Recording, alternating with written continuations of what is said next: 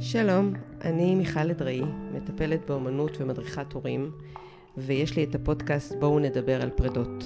היום נמצאת איתי רונה פרלי זינמן, מגשרת ועורכת דין שעוסקת בכל מה שקשור במשפחה, ולדעתה לא צריך להגיע לבית משפט. הסכמי גירושים, הסכמי ממון, הורות משותפת והסכמים בין יורשים. רונה גם משמשת כמתאמת הורית ולומדת ייעוץ משפחתי. בחייה האישיים היא מאסטר בפרדות. חייתה עשור בחו"ל, חזרה לגור בארץ, ולפני שלוש שנים נאלצה להיפרד מבעלה, שנפטר בעקבות מחלת הסרטן. היום אנחנו ניגע בנושא מאוד רגיש, ונדבר על המקום של הילדים בתהליך. שנושא חשוב ומשמעותי, ואני מרגישה שזה נושא שמדבר אליי בהמון המון דרכים ומקומות סביב העבודה שלי וסביב האנשים שאני פוגשת. ואני מרגישה שהרבה פעמים יש לנו נטייה להתעלם ממה שעובר על הילדים, או להשתמש בהם.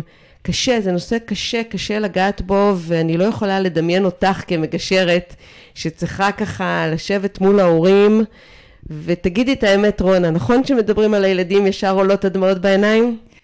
ישר עולות הדמעות בעיניים, ויותר מזה אני אגיד לך, ההורים נכנסים ואומרים, אנחנו פה בגלל הילדים.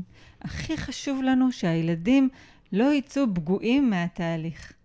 עכשיו, חס וחלילה שהילדים יצאו פגועים מהתהליך, זה ממש לא המטרה שלנו, אבל אנחנו גם צריכים, לא אבל, אלא אנחנו צריכים אה, לשים לב איפה תהליך הפרידה של ההורים, או האירוע של הפרידה של ההורים. האירוע. ההחלטה, ההחלטה שלהם להיפרד, איפה זה פוגש את הילדים, איך זה משפיע עליהם, איך זה ישפיע על החיים שלהם בהמשך. זה אספקטים שאנחנו, שיש להם אה, הרבה זוויות שאנחנו צריכים לבדוק את כולן. אני, בפרק הקודם דיברנו באמת על איך, אה, איך אפשר לעשות את זה בצורה הטובה ביותר.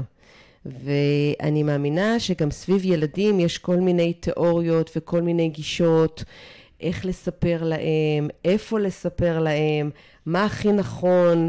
אה, איך זה מתנהל בכלל? זאת אומרת, אה, איך בכלל, באמת, אני ממש קשה לי לדמיין את זה. אני צריכה אותך פה. איך לספר להם? בואי נתחיל קודם ממתי. אוקיי, זה חשוב אנחנו, מאוד. מתי אנחנו מספרים לילדים שההורים נפרדים? המלצה שלי, אה, ומחקרים הראו את זה, לספר לילדים כשאנחנו ההורים כבר יודעים איך זה נראה. זאת אומרת, אחרי שאנחנו כבר עשינו את התהליך והסכמנו על הימים ועל השעות ועל החגים ועל החוגים, כדי לתת לילדים כמה שיותר ודאות. זה לא מספיק להגיד ל- לילדים, ההורים החליטו להיפרד, החלטנו להיפרד, ואנחנו בהמשך נגיד לכם איך, איפה תהיו. ומתי אני אראה אתכם. לא, הילדים צריכים ודאות, זה קריטי להרגשת הביטחון שלהם. זה קריטי להרגשה שהספינה אומנם מיטלטלת, אבל היא לא טובעת. אבל יש לה נהג. יש לה קפטן. נכון. יש מי שמוביל את הספינה הזאת, והילדים לא צריכים פה לקחת אחריות על מה יהיה ואיך יהיה. הם בכלל לא צריכים באמת להשקיע בזה מחשבה. אני חושבת שזה צריך להיות משהו מאוד מאוד ודאי וברור. ואני אשתף אותך ממקרה שהיה אצלי. קליניקה, הורים שבאמת היו באמצע התהליך, והתהליך היה כנראה לא פשוט, אני לא נכנסת בכלל לאיפה שהיו ההורים. אבל הם גרים באותו בית, והילד גר באותו בית, זה לא היה ילד צעיר, זה היה ילד בן 13, שכנראה שמע או שאת ההורים מדברים בינם לבין עצמם, או מדברים עם חבר, חברה, ושינה את ההתנהגות שלו מהקצה אל הקצה, מילד טוב, הוא שמע בשיחה שההורים מדברים, מדברים על פרידה. מדברים על פרידה, מדברים כנראה, מתייעצים על איך והסדרי ימים וכל הדבר הזה. וילדים היום יודעים הכל, הם רואים את הכל בטלוויזיה, הם יותר חכמים מאיתנו. הורים יקרים, תפנימו. הילדים שלנו יותר חכמים מאיתנו, הם לומדים הכל מהר יותר ובגיל צעיר יותר. ובאמת אה, הם הגיעו אליי על איזשהו רקע של הפרעות התנהגות. ואני אה, לא הייתי מודעת לדבר הזה שבאמת אה, הילד אולי שמע מה קורה שם. לקח לי זמן להבין אחרי שדיברתי עם הילד, שהוא פוחד, הוא בחרדה, הוא בלחץ. ובאמת מהניסיון שלך, מה, מה נכון לעשות במקרה כזה, שהילד כבר שמע, או הילד הבין שההורים נמצאים בתהליך, אה, שההורים אה, עושים איזה שיחות, או, או בתהליך של גישור. חשוב מאוד שההורים יבינו שאם היה וילדים שמעו על הכוונה של ההורים להיפרד, אי אפשר ללכת אחורה, אי אפשר לקחת את זה. אי אפשר לבוא ולהגיד להם, לא, זה סתם שמעת, זה לא אני, זה הם. אתה מדמיין, זה לא נכון. יש גם אווירה שונה בבית, אני משערת. כבר מתחיל, אה, אני מתארת לי שכשהורים מגיעים אלייך, אז גם משהו בבית משתנה, באווירה, התייחסות. כשאת אמרת לי שילדים שומעים ויודעים הכל עוד לפנינו, חשוב להבין שהילדים מרגישים. נכון. יש את האווירה בבית, יש את המתח. זה יכול להיות, גם שתיקה היא אווירה בבית. יש, אסור לדבר, אסור, אמא ואבא לא מדברים אחד עם השני. לפעמים זה הרבה יותר גרוע מהורים שרבים, מהורים שמוציאים את זה החוצה. לא שאני ממליצה לריב בבית, בכלל לא, ובטח שלא ליד הילדים. אבל צריך לשים לב, פשוט לשים לב, להיות עם כל הקושי, להיות במודעות על איך אנחנו משדרים את הדבר הזה החוצה ומתי. אני חושבת שמה שקורה הרבה פעמים, זה שילדים לוקחים על עצמם את, ה, את רגשות האשמה. הם אה, חושבים שאולי אבא ואימא רבים בגלל התנהגות של הילד, או בגלל שהוא עשה משהו או לא עשה משהו. אה, אני גם רוצה להגיד עוד משהו באמת בחלק המקצועי, שהורים חייבים להבין שהפנטזיות של הילדים הרבה פעמים הרבה יותר גרועות מהמציאות עצמה. ילדים מדמיינים, קורים כל מיני דברים, והרבה פעמים זה, לפעמים אני חושבת שגם את מכירה את זה, שיש מצבים שהורים מתיישבים מול הילדים ואומרים להם, החלטנו להתגרש, ויש הנחת רווחה. ופתאום אומרים, וואי, איזה כיף, איזה מזל. נכון, וכאן נכנסת הוודאות הזאת שדיברתי עליה קודם. ברגע שהילדים... קורה משהו ברור, נכון. נכון, מספרים להם ש, שההורים החליטו להיפרד, מספרים להם איך זה ייראה, מה יהיה שם. את אמרת קודם שהילדים חושבים אולי, אולי זה בגללם, אולי הם אשמים, אולי הם היו ממש. צריכים להתנהג אחרת, ואז לא הייתה קורית הפרידה. חשוב להבהיר את זה. בשיחה שההורים עושים עם הילדים, קודם כל חשוב ששני ההורים יהיו בשיחה הזאת, תכף לא אנחנו מגיעות לשיחה. תכף כן. אנחנו מגיעות לשיחה, היא כל כך חשובה ומשמעותית. נכון, אבל חשוב להבהיר שזה לא בגללם, וזה לא באשמתם, ואין שום דבר, ש... שום דבר שהם היו יכולים לעשות אחרת. זו החלטה נכון. של ההורים, הם החליטו להיפרד, וזה לא אומר שהם נפרדים מהילדים. הם ימשיכו להיות להפך. משפחה, רק, רק אחרת, רק במבנה קצת שונה. וכאן לבוא ולפרט איך זה ייראה. היא שיש לילדים בית עם אבא ובית עם אימא. הילדים ישר חושבים, רגע, יש לאבא בית ויש לאימא בית, אז איפה הבית שלי? נכון. איפה אני? אז אני הרבה פעמים ממליצה להורים אפילו לקחת את הילד ולתת לו לבחור משהו בחדר החדש, לשתף אותו בהחלטה, שהוא באמת ירגיש שזאת החלטה גם שלו, כמו שדיברנו קצת בפרק הקודם, להכניס אותו גם לחלק שגם הוא בשליטה. שיש לו מקום בכל הדבר הזה. יש לו מקום ויש לו גם שליטה. Mm-hmm. יש לו, הוא יכול לבחור באמת, ליצור לו את החדר שלו בכל אחד מהבתים, כדי שהוא ירגיש בכל מקום בבית. נכון. זה מאוד מאוד חשוב, שוב, להרגשת הביטחון שלו. הילדים צריכים להרגיש שכשהם באים לבית שלהם עם אימא, הם באים הביתה, וכשהם באים לבית שלהם עם אבא, הם באים הביתה. זה לא הבית של אימא, הבית של אבא, ואני עכשיו צריך להעביר דברים. גם על זה אנחנו נדבר. על זה איך... מאוד מאוד חשוב מה שאת אומרת, שהטרמינולוגיה כאן היא מאוד משמעותית, גם להורים וגם לילדים. בית זה בית. ושני ההורים רוצים לתת לילדים בית. זה, אני יודעת שהם רוצים. לפעמים זה קשה ולפעמים זה מסובך, ואנחנו פה במצב אידיאלי שלכל אחד יש בית. אני פגשתי גם הורים שאחד נשאר בבית והשני עובר לגור עם ההורים. גם זה קיים. אבל עדיין אני חושבת שמה שאת אומרת, תסתכלו על הילדים. ו- וגם אולי אפילו ככה לרדת לנקודת המבט שלהם. זאת אומרת, לנסות רגע ולדמיין, איך, אומרים, לנסות ולדמיין איך העולם נראה ממטר עשרים. לגמרי. אה, לראות מה הם רואים. אה, נושא של מעברים למשל. אה, היום אני עם אבא, ומחר אני עם אימא. איך אני עובר? האם אני עובר מבית לבית, שזה ניתוק יותר קשה? לעבור מבית שלי עם אימא לבית שלי עם אבא, מאשר לעשות איזושהי אה, הפרדה של אה, מסגרות החינוך, לעבור מבית ספר ואל בית ספר. נכנסתי בבוקר אל הבית ספר, וכשאני יוצא מהבית ספר, אני כבר יוצא לבית שלי עם אבא. זה מקל, בטח כשהילדים יותר קטנים. אז לא, אני בטוח, לא בטוחה שירדתי לסוף דעתך. מה הכוונה? שבכלל ההורה לא יפגוש הורה? בואי, בואי נדבר על סיטואציה. Okay. יש, אוקיי. אה, אז ההורים מחליטים על זמנים, ואז הם אומרים, במוצאי שבת, את מוצאי שבת הילד יעשה אצל ההורה האחר. זאת אומרת, סוף שבוע שלי, אבל מוצאי שבת אצל ההורה השני. אוקיי. נוצר מצב שנגיד בחמש בערב, אימא צריכה להביא את הילד לאבא. הילד צריך לקפוץ מהאוטו של אימא ולהיכנס לבית של אבא. זה מעבר שהוא מאוד מאוד קשה. זה לשים את הילד באמצע באיזושהי סיטואציה שהוא צריך לבחור, אבל לא באמת ההחלטה היא שלו. עכשיו אני יוצא מאימא, אני הולך לאבא. צריך מאשר- לשנות מוד. לגמרי. וזה זה לפעמים גם באמת אה, אווירה שונה, לפעמים גם, זה, זה פשוט הבתים קוטע... יכולים להיות שונים לגמרי, זה גם של אבא קוטע את ואמא. החוויה ממש באמצע. לעומת, עם המעבר הזה בדיוק, מהבית עם אימא לבית עם אבא, יהיה באמצעות מוסדות החינוך. זאת אוקיי. אומרת שאת מוצאי השבת הוא ימשיך לעשות בבית עם אימא, לישון כן. אצלה, ללכת בבוקר לבית ספר, ואחרי בית ספר הוא יודע שהוא הולך לבית עם אבא. זאת אומרת, זאת אומרת, היה יש לו זמן השעות... בדרך, כן, בדיוק. כן. היה לו את השעות האלה להתרגל לרעיון אה, שהוא כבר התנתק מה, מהבית שלו עם אימא, והוא יודע כבר, הוא מכין את עצמו שהוא הולך לבית עם אבא.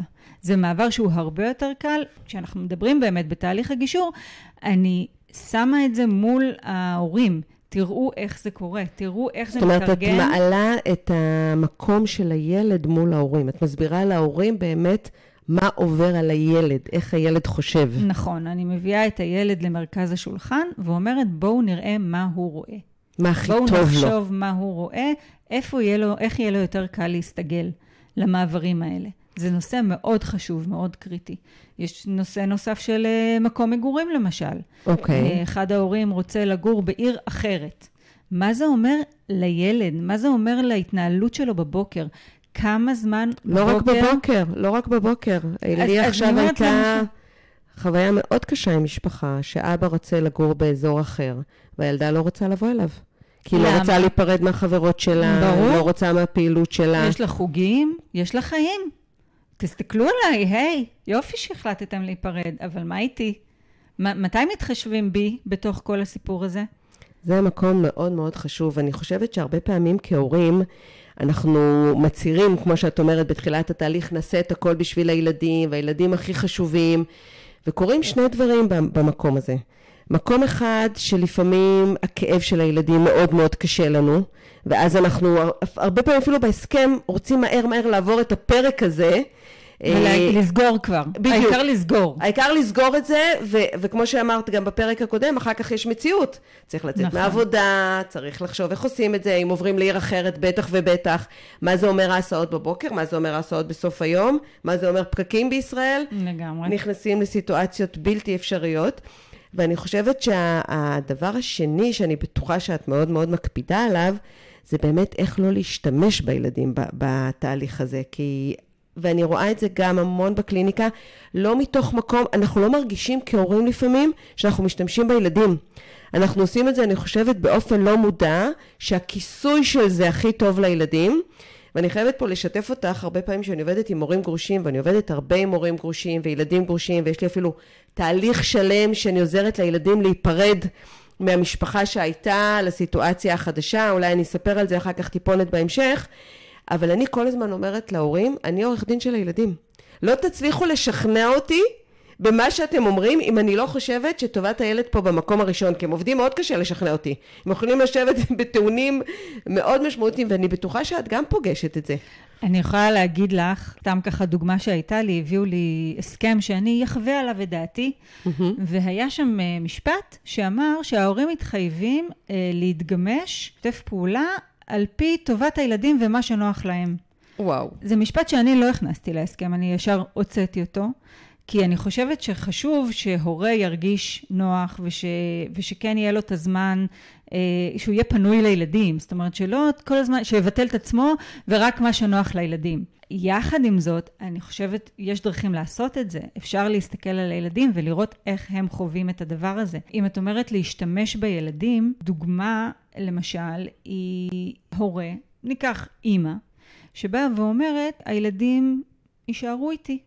יישארו אה, אצלי משמורת מלאה, מה שנקרא? משמורת... אה, משמ- כן, שרוב הזמן הם יהיו איתי, כי אני זאת שנשארת בבית, כן. וזה המקום שהם רגילים והם מכירים, ואני וזאת תמיד עושה את טובתם. כל הדברים. וגם אני מכבסת. ומבשלת, ומינימום שינויים ומינימום טלטלות לילדים. כן. שזה יפה ונכון, ולכאורה את אומרת, האימא הזאת היא לגמרי, לגמרי בשביל הילדים ומה כן. שטוב להם.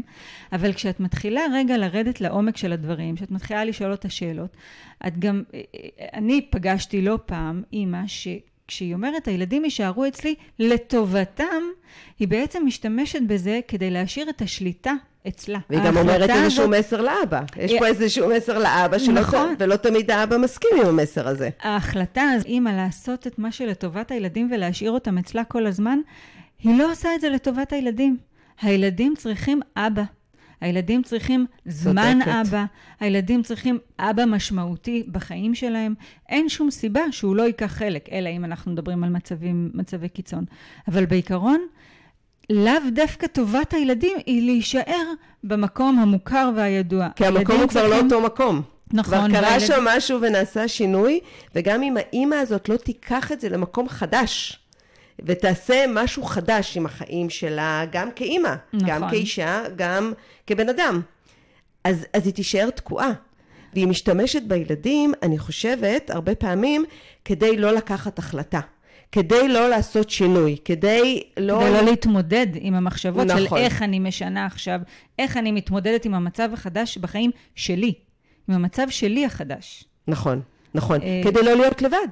אפילו, בוא נלך להכי בסיסי. היא רוצה את הילדים איתה כדי לא להיות לבד, והיא הופכת את כל הקערה, שזה בעצם לטובת הילדים. עכשיו, אני לא חושבת שהיא עושה את זה במודע. אני חושבת שזה דברים, זה בדיוק האזורים האפורים שאני חושבת שכהורים, מאוד קשה לראות אותם. נכון. יש פה ובשביל זה- בלבול. ובשביל זה אנחנו מדברים על תהליך, ועל לשאול את השאלות במקום הנכון, הנכון ולשים את המראה של איך זה באמת ייראה שם.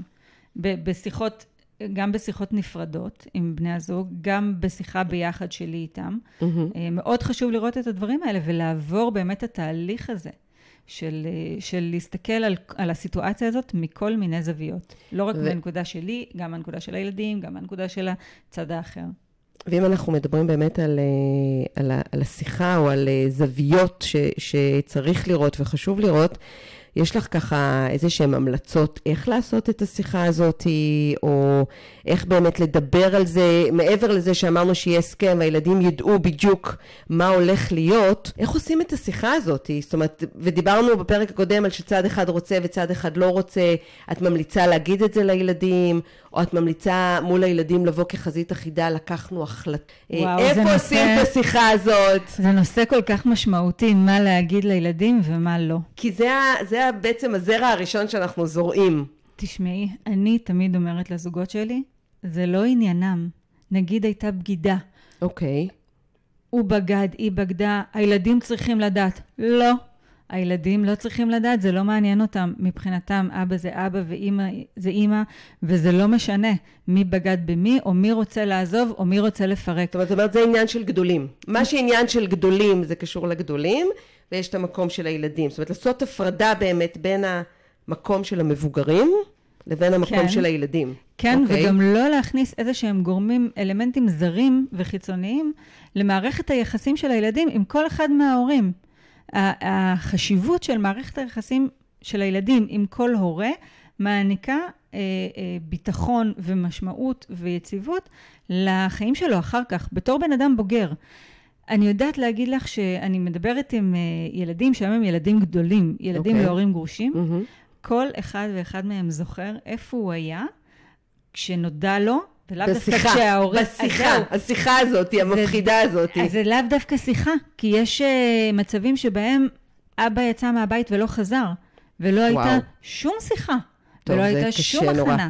וכל ילד זוכר ויודע איפה הוא היה כשהוא הבין שההורים שלו נפרדים. אם זה היה, ואם אנחנו עושים את השיחה הזאת, שיחה משותפת עם הילדים, שבה אנחנו מסבירים שנפרדים, שאימא ואבא ממשיכים לאהוב את הילדים, שהפרידה היא לא מהילדים, אלא היא אחד מהשני, שיש שני זה בתים. לא קשור אליהם, מה שאמרנו זה לא קודם. קשור אל שני בתים, שכולם יודעים מתי רואים ומתי נפגשים ואיך חוגגים את החגים. ברגע שאנחנו עושים את השיחה הזאת אימה ונכונה וממוקדת, גם הרבה יותר קל לנו אחר כך להתמודד עם זה. החוויה נזכרת, נחקקת כחוויה טובה. אני רוצה ובונה. להוסיף עוד משהו בשיחה הזאת, שגם עם זה התמודדתי הרבה עם הורים, באמת לתת לילדים להביע את עצמם. זאת אומרת, לא לסגור מהר את השיחה הזאת ולהגיד, יהיה בסדר, ויהיה לך כיף, ויהיה לך חדר אצל אבא, וחדר אצל אימא, אלא באמת אה, לתת לילדים להתמודד עם כל מגוון הרגשות שעולים, וכל ילד גם מגיב אחרת. בדיוק כמו שכל הורה מגיב אחרת, אז יש ילד אחד שיגיד, איזה כיף, אני עכשיו יוכל אה, להיות גם אצל אבא וגם אצל אימא. יש לי ילדה שאמרה, איזה כיף, כשאני רבה עם אימא אני עוברת לאבא, כשאני רבה עם אבא אני עוברת לאימא. היתרונות ש... והחסרונות. נכון, אבל זה למשל נושא נורא משמעותי, שכשיש תיאום הורי ועובדים ביחד, אז אסור לאפשר את זה. זאת אומרת, זה לא אופציה לבגוד באימא ולעבור לאבא, או לבגוד באבא ולעבור לאימא, אלא צריך להתמודד עם מה שיש. וזה גם המסר שההורים, אני חושבת, צריכים לעבור, ואני חושבת שילדים מרגישים כשההורים באים ביחד, ואומרים, לקחנו החלטה, אנחנו גם מתקשרים בינינו, שמעניין... אנחנו מחזיקים את האירוע הזה, האירוע הזה מוחזק. בהסכם, נגיד, או בגישור, גם באמת אה, מדברים על, ה, על התקשורת בין ההורים? בהסכם בגישור, יש סעיפים שלמים שמדברים על התקשורת בין ההורים, ואיך הם מתקשרים ביניהם בכל מה שקשור לילדים, לחינוך שלהם, למצב הרפואי שלהם, חוגים שלהם, איך הם מקבלים החלטות. כשיש מחלוקות, במי צריך להתייעץ, עם מי צריך להתייעץ, איך וואי, מגיעים... וואי, זה חשוב כל איך, כך. איך עושים את זה? איך, כי הרי יש מחלוקות, אין מה לעשות. נכון, גם בתור זוג נשוי יש מחלוקות. נכון. עושים מנגנון שלם של איך פותרים אותם, וביחד עם בני הזוג. זאת אומרת, שואלים אותם שאלות, איך זה נראה לכם צריך להתנהל? זה אומר ככה, זה אומר אחרת, בסוף מגיעים לנוסח מוסכם. שזה, את יודעת, זה המוטו שלי בחיים. להגיע להחלטות קשות בזמנים טובים. כי אה, זה המוטו שלי בחיים. כל עוד אפשר, ובהנחה שהם באים לגישור כי הם רוצים משהו טוב, בהנחה שהם באים לגישור כי הם רוצים באמת אה, לעשות את זה בדרך נכונה, והם רוצים להתייעץ, והם רוצים לחשוב על הדברים, אז אני מסכימה איתך, אה, וזה התפקיד שלך, אני לא הייתי חושבת על זה, שצריך באמת לפתח מנגנונים שירדו לפרטים הכי הכי הכי אה, קטנים. שיעזרו לנו ש... לצאת מה... מה... שברגע שיצטרכו לקחת החלטה ובאותו יום הם יהיו בריב ובאותו יום יהיה איזה חוסר הסכמה, אז מי שבאמת אחר כך אה, ישלם את המחיר זה הילדים. נכון. אני רוצה להוסיף רגע על, ה, על המקום, אמרת, אני צריך לתת לילדים מקום אה, להביע את הרגשות. כן. חשוב גם להבין, הרבה הורים מגיעים אליי ואומרים, כן, עשינו את השיחה, היה סבבה. כל ילד uh, הלך לענייניו, מאוד מפתיע. חשוב שהורים יבינו שאירוע הזה, צריך לתת לו זמן לשקוע. Okay. אוקיי. זאת אומרת שהילדים גם מביעים אחר כך. הם שמעו, אוקיי, שמענו אתכם, הבנו, יש לי עכשיו חוג, אני הולך, אבל הוא לא מפסיק לחשוב על זה. נכון. ואז עולות גם השאלות. יכולות לבוא שאלות גם יומיים אחר כך. רגע, רגע, אז מה זה אומר? אז איך זה יתנהל? אז אה, לא הבנתי. אז תגידי, אז למה? אני לא ממליצה להורים לבוא ולשאול את הילדים, מה דעתך על השיחה שהייתה, או חשבת אני, על זה? אני, אני פשוט ממליצה להורים לשים לב, להסתכל על הילדים, לראות אותם. לשים לב שאומנם יש, אה, אני כהורה עובר משבר, עובר טלטלה, אסור לי לשכוח שגם הילד עובר משהו. זאת אומרת, אסור, אני, אסור לי להתחפר באירוע שלי. אני צריך להסתכל במבט רחב ולראות איך הילד מתנהג. אם זה משפיע עליו, אה, איך זה משפיע עליו. אה, להיות פתוח ל... זה, זה לא נגמר בשיחה. נכון, זה מה שאני נכון. באה להגיד. אז... זה לא אמרנו ועכשיו ממשיכים הלאה, אוקיי, אמרנו לך, יש שני בתים.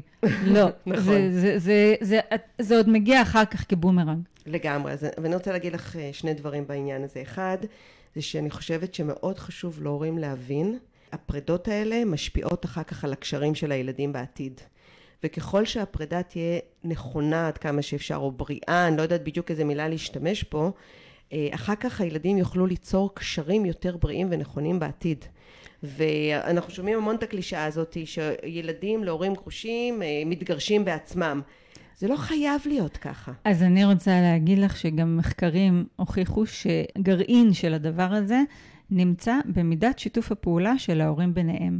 כשהילדים חשוב, מסתכלים... אני רוצה שתחזרי על המשפט הזה עוד פעם, כי הוא כל כך חשוב, באמת. כשהילדים מסתכלים על המבוגרים, על אימא ואבא, שהם יכולים להתנהל להכיל את הדבר הזה, ולהגיע לתקשר. להחלטות ביחד, ולתקשר, נכון. ולהתייחס לזה כמו אנשים אה, בוגרים, כשהם יודעים אה, לשתף פעולה בכל מה שקשור, גם בילדים וגם במגורים וגם בהכול, כשהם יודעים להתמודד עם הקשיים האלה, זה נותן להם את הכוח ואת הכלים להתמודד עם קשיים אחרים בחיים, בחיים. בעצמם. ממש, משפיע על הקשרים העתידיים שלהם. כל נכון. פרידה. ההורים כל צריכים פרידה. לזכור שהם מראה, אין מה לעשות, הילדים מסתכלים עליהם. נכון, ואני רוצה, אמרתי שאני רוצה להגיד לך שני דברים. אז הדבר השני שאני רוצה להגיד לך, שבאמת אצלי בקליניקה הרבה פעמים, כשמגיעים אליי ילדים שממש בתחילת, רק שמעו מההורים מיד אחרי השיחה, או שהורים מגיעים להתייעץ לפני השיחה אפילו, אני עוברת עם ילדים, יש לי קופסה, קוראת לה אה, פרידה לדרך, וממש קופסה שאני עובדת עם ילדים על תהליך של עשרה מפגשים, משהו כזה, כדי שלילדים יהיה להם את המקום שלהם. על מנת uh, להביע את כל הדברים שעולים, דברים שקשה להביע מול ההורים, הפחדים, החששות. מה שמים בקופסה? כל ילד שם את מה שהוא רוצה. כל ילד לוקח את זה לכיוון שלו. מה למשל? הם שמים כל מיני דברים שהם פוחדים מהם, אם אבא ישכח אותי, אם אמא תשכח לבוא לקחת אותי, מה יקרה לי, אם אמא ואבא רבים, מה, מה, מה אני צריך לעשות, אנחנו מדברים על כל הפחדים, אנחנו מדברים אחר כך על איך אפשר, איך הילד יכול מזה אחר כך לצאת לעתיד טוב יותר, ואנחנו חושבים על הדברים הטובים שיכולים לקרות, גם באמת על המקומות הטובים של בשני בתים, ומה אפשר לעשות, ואיך אפשר להתמודד, ואיך לספר לחברים, ואולי לפעמים יש את סבא וסבתא או מקורות אחרים שיכולים גם להיות, אני עוזרת לילדים למצוא מקורות תמיכה, שאם לא טוב להם, ואם יש מצבים לא נעימים, לאן כדאי ללכת, עם מי כדאי לדבר. ואת יודעת, בעצם זה שילדים מדברים על רגשות ומביעים את הרגשות, הם כבר נרגעים. כי יש מישהו ששומע ורואה ומקשיב. ואני לא מאשימה הורים אף פעם, אבל אין מה לעשות כשאנחנו מרוכזים בתהליך שלנו. הרבה פעמים קשה לנו לראות את הילדים, או קשה לנו לשמוע שלילדים קשה. אנחנו רוצים להעביר את זה. אז היה לי עכשיו ככה דוגמה, היה לי עכשיו זוג שהם מגדלים כלב, וואו. ועכשיו הם נפרדים. ומה יהיה עם הכלב? לאן הוא ילך? עם מי הוא יהיה? עם איזה מההורים? האוטומט היה, אני לא רוצה כלב אצלי בבית, והשני היה, לא רוצה לשלם על הכלב. אבל רגע, רגע, מה הכלב הזה בשביל הילדים? איך, אה, אם אנחנו נגיע להסכמות לגבי הכלב, ככה שהילדים גם ידעו מתי הם רואים את הכלב, איך מתנהל הכלב הזה. איזה דברים חשובים אלה. איזה משמעות יש לזה עבור בריאות הנפש של הילדים, וואו. זה, זה גם דוגמה, א', דיברת על הקופסה, של אה, איך, אה, מה, מה, אם שמים את הכלב הזה בתוך הקופסה או לא, נכון. אבל גם זו דוגמה לאיך הנושא של הילדים מגיע ונוגע בכל סעיף וסעיף בהסכם. נכון. זאת אומרת, יש לו גם בפן הכלכלי, גם בפן של הבית, של המגורים, של, ה, של החיים דבר. עצמם, של, של על מה, מה ההוצאות ש, שמותרות עכשיו, או מה, על מה מוותרים. איך מחליטים? אמא רוצה לקנות בגדים, אבא רוצה לקנות משחקים. אה, איך מחליטים באמת? אז באמת, מה, מה הפתרון, או מה הדרך שאת הרבה פעמים מוצאת נכונה כדי לעזור להם להתגבר על, ה, על הקונפליקטים האלה, או על המכשולים האלה, שכל אחד רוצה משהו אחר עבור הילדים. מה שיפה בגישור זה לא רק שכל אחד רוצה, אלא אצל כל זוג זה משתנה. וההסכמים שאני בונה בגישור מותאמים לזוגות עצמם, למשפחה. טיילור מייד. ממש, טיילור מייד. אבל ממש חשוב. ככה. למשפחה, להרכב שלה, כמה ילדים, מה הגילאים, מה ההכנסות, מה ההוצאות, מה צריך, על מה, על מה אפשר לוותר. אני לא יכולה להגיד לך מה נכון או לא נכון. יש הורים שהכי נכון בשבילם זה שיהיה חשבון בנק משותף, נכון, שהוא זה נקרא פתרון חשבון ששמעתי הילדים. אותו הרבה פעמים. חשבון הילדים, וממנו אה, כל ההוצאות. יש, או, יש זוגות שאומרים לי, עזבי אותנו, אנחנו רוצים, זאת תשלם את הכל ואני אחזיר לה. אה, וזה מה שנכון אחד- להם. נכון, צודקת. זה כל אחד מה שמתאים לו, ובאמת, אה, גם דיברתי על זה בפרק הקודם, אנחנו פשוט שמים את האופציות על השולחן, ורואים מה היתרונות, מה החסרונות של כל שיטה ושיטה, של כל דרך, ומה מתאים להם. כן. מה יהיה להם הדרך הנכונה לניהול המשפחה שלהם. זה נשמע שבאמת אה, את עושה את זה נכון, ו... תודה, אני משתדלת. אני שומעת על כל כך הרבה מריבות ועל כל כך הרבה באמת אה, הורים שמגיעים כנראה לעורכי דין או כנראה באמת לאנשים שאין להם את ההבנה הזאת. אני שומעת שאצלך יש את ההבנה מעבר לבואו נפתח ונסתכל על הכל ובואו נראה מה כל אחד צריך במשפחה ואיך מרכיב, איך משנים את הפאזל. זה עדיין פאזל אבל איך אנחנו משנים את הפאזל ו... ומתאימים אותו. ומתאימים אותו לגמרי. ו... עוד אה, משהו קטן ככה שאני אוסיף, שאני חושבת שעוד פעם דיברנו על זה גם בפרק הקודם, שאם צריך אז להתייעץ, להתייעץ עם אה, אנשים שעושים הדרכת הורים, להתייעץ עם מטפלים, לפעמים זה נכון לשלוח את הילד לטיפול או לעזרה, כדי שיש שם מישהו אחר, כי אנחנו לא תמיד כהורים יכולים לתת את הכל לילדים, וגם את זה אנחנו צריכים להבין. זה גם נכון, לאו דווקא בהורים מתגרשים, אלא נכון, תמיד נכון. לתת מקום לילד שהוא, שהוא, שהוא שלו. במצוקה, נכון. אז להבין שאנחנו לא כל יכולים, ובתהליך הזה שהוא מורכב לכולם, מותר לנו כהורים לקחת את הזמן שלנו, וגם הילדים צריכים את הזמן שלהם, אז אם צריך עזרה בחוץ, אה, בטח ובטח שאת אה, מציעה את זה, אני משערת, אה, גם בתהליך הגישור תתייעצו, נכון. תיקחו עזרה. יש עוד משהו שאני הרבה פעמים מייעצת להורים, יש ספרים מקסימים. ש, שמדברים על uh, פרידה, על גירושים, על מה קורה, לעזור לילד להבין את התהליך. כשזה רחוק ממנו, כשזה מדובר בספר, הילד יכול גם לשמוע. כן. כמו שדיברת קודם על המקום הוא מדבר לא עליו. זה לא, זה לא ממש אני, זה עליו, זה אצלו קרה. בדיוק, זה לא אצלי בבית. כן. ויש סרטים נכון. נורא יפים שאפשר לראות ביחד, וזה מעורר שיחה. אה, באמת להבין שילדים, לפעמים השיחה הישירה יותר קשה להם, וצריך למצוא כל מיני דרכים אחרות אה, לדבר איתם אה, על, על הסיטואציה. אני גם מאוד מאמינה בלדבר בשאלות. אוקיי. זאת אומרת, במקום לבוא ולהגיד, אה, אוקיי. אני רואה שככה וככה, לשאול, איך אתה מרגיש? אפילו גם בערב, איך עבר עליך היום, זו שאלה שהיא כזאת גדולה מדי, סתומה מדי, אבל, אבל לדבר יותר על, אה, הוא מספר אירוע, איך זה גרם לך להרגיש, ואיפה זה תופס אותך, וככה הוא, זה גם קורה בתהליך הגישור. ברגע שהוא צריך לחשוב על התשובה, הילד. הילד, כן. הוא מבין עם עצמו מה הוא מרגיש לגבי אני זה. מסכימה איתך. זה טיפ שאני גם נותנת אותו המון להורים. אבל במקרה הזה צריך גם הורה שירצה להקשיב. זאת אומרת, לא רק לשאול שאלות, אלא הורה שירצה להקשיב. אז. אנחנו באמת כבר ממש לקראת סיום. יש עוד משהו שאת מרגישה שככה, אה, אולי באמת איזשהו טיפ ככה להורים, שיכול להיות משמעותי מהמקום שלך? אני חושבת שהורים לא צריכים לפחד, מ... אם ככה טיפ, הם לא צריכים לפחד מעניין המזוודה. איך הילד ילך עם המזוודה מבית לבית? לא.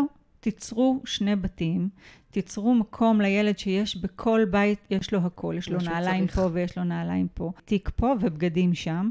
כמה שפחות חשוב. לסחוב ככה בין בית לבית, ולא לפחד מה, מהמעברים האלה. אני שומעת על הורים שרוצים רצפים. צריך לראות מה המשמעות של רצף. המשמעות של רצף יכול להיות שהילד אה, ישן אה, כמה לילות רצוף באותו בית, מצד שני החיסרון הוא שהוא לא רואה את ההורה האחר. במשך כמה ימים ברציפות. צריך גם, להתאים... גם אין קביעות, כאילו, זאת אומרת, אם יש חוגים מסוימים או דברים, אז פעם האבא, פעם האימא, זה נורא מסבך. כבר דיברנו על ודאות ועל כן. uh, כמה זה חשוב. צריך פשוט גם להסתכל מה, מהזווית שלהם ולתת לזה את הדעת. אני רוצה להוסיף עוד טיפ שאת אמרת אותו קודם ופשוט מאוד אהבתי אותו, אז אני מדגישה אותו, של לרדת לגובה העיניים של הילד. של באמת כל הזמן לחשוב מה עובר על הילד, ובגלל זה אני חושבת שגם הקופסה הזאת יש לה איזושהי משמעות, כי היא קופסה של הילד. זאת אומרת, הוא לוקח בפנים את מה שהוא צריך, וזה לא משהו קונקרטי, הוא לא יכניס באמת את הכלב לקופסה, אבל אולי תהיה לו תמונה של הכלב בקופסה, ושהוא נורא מתגעגע, הוא פשוט פותח ומסתכל. כן. כל ילד בהתאם למה שחשוב לו, ומה שהוא רוצה, מקסים. שילך איתו, מהמם, ויהיה נכון. ביחד איתו. היה לי לעונג. גם לי. תודה רבה על כל תודה ה... לך. באמת תובנות מדהימות. אני מזמינה אתכם להקשיב בכל אמצעי התקשורת שקיימים אה, לפודקאסטים. זה גוגל פודקאסט וספוטיפיי ואפל פודקאסט. אנחנו שמה, בואו נדבר על פרידה. ואתם גם מוזמנים להיכנס לדף העסקי שלי בפייסבוק או לדף הפרטי שלי בפייסבוק ולהגיב גם שם. תודה רבה.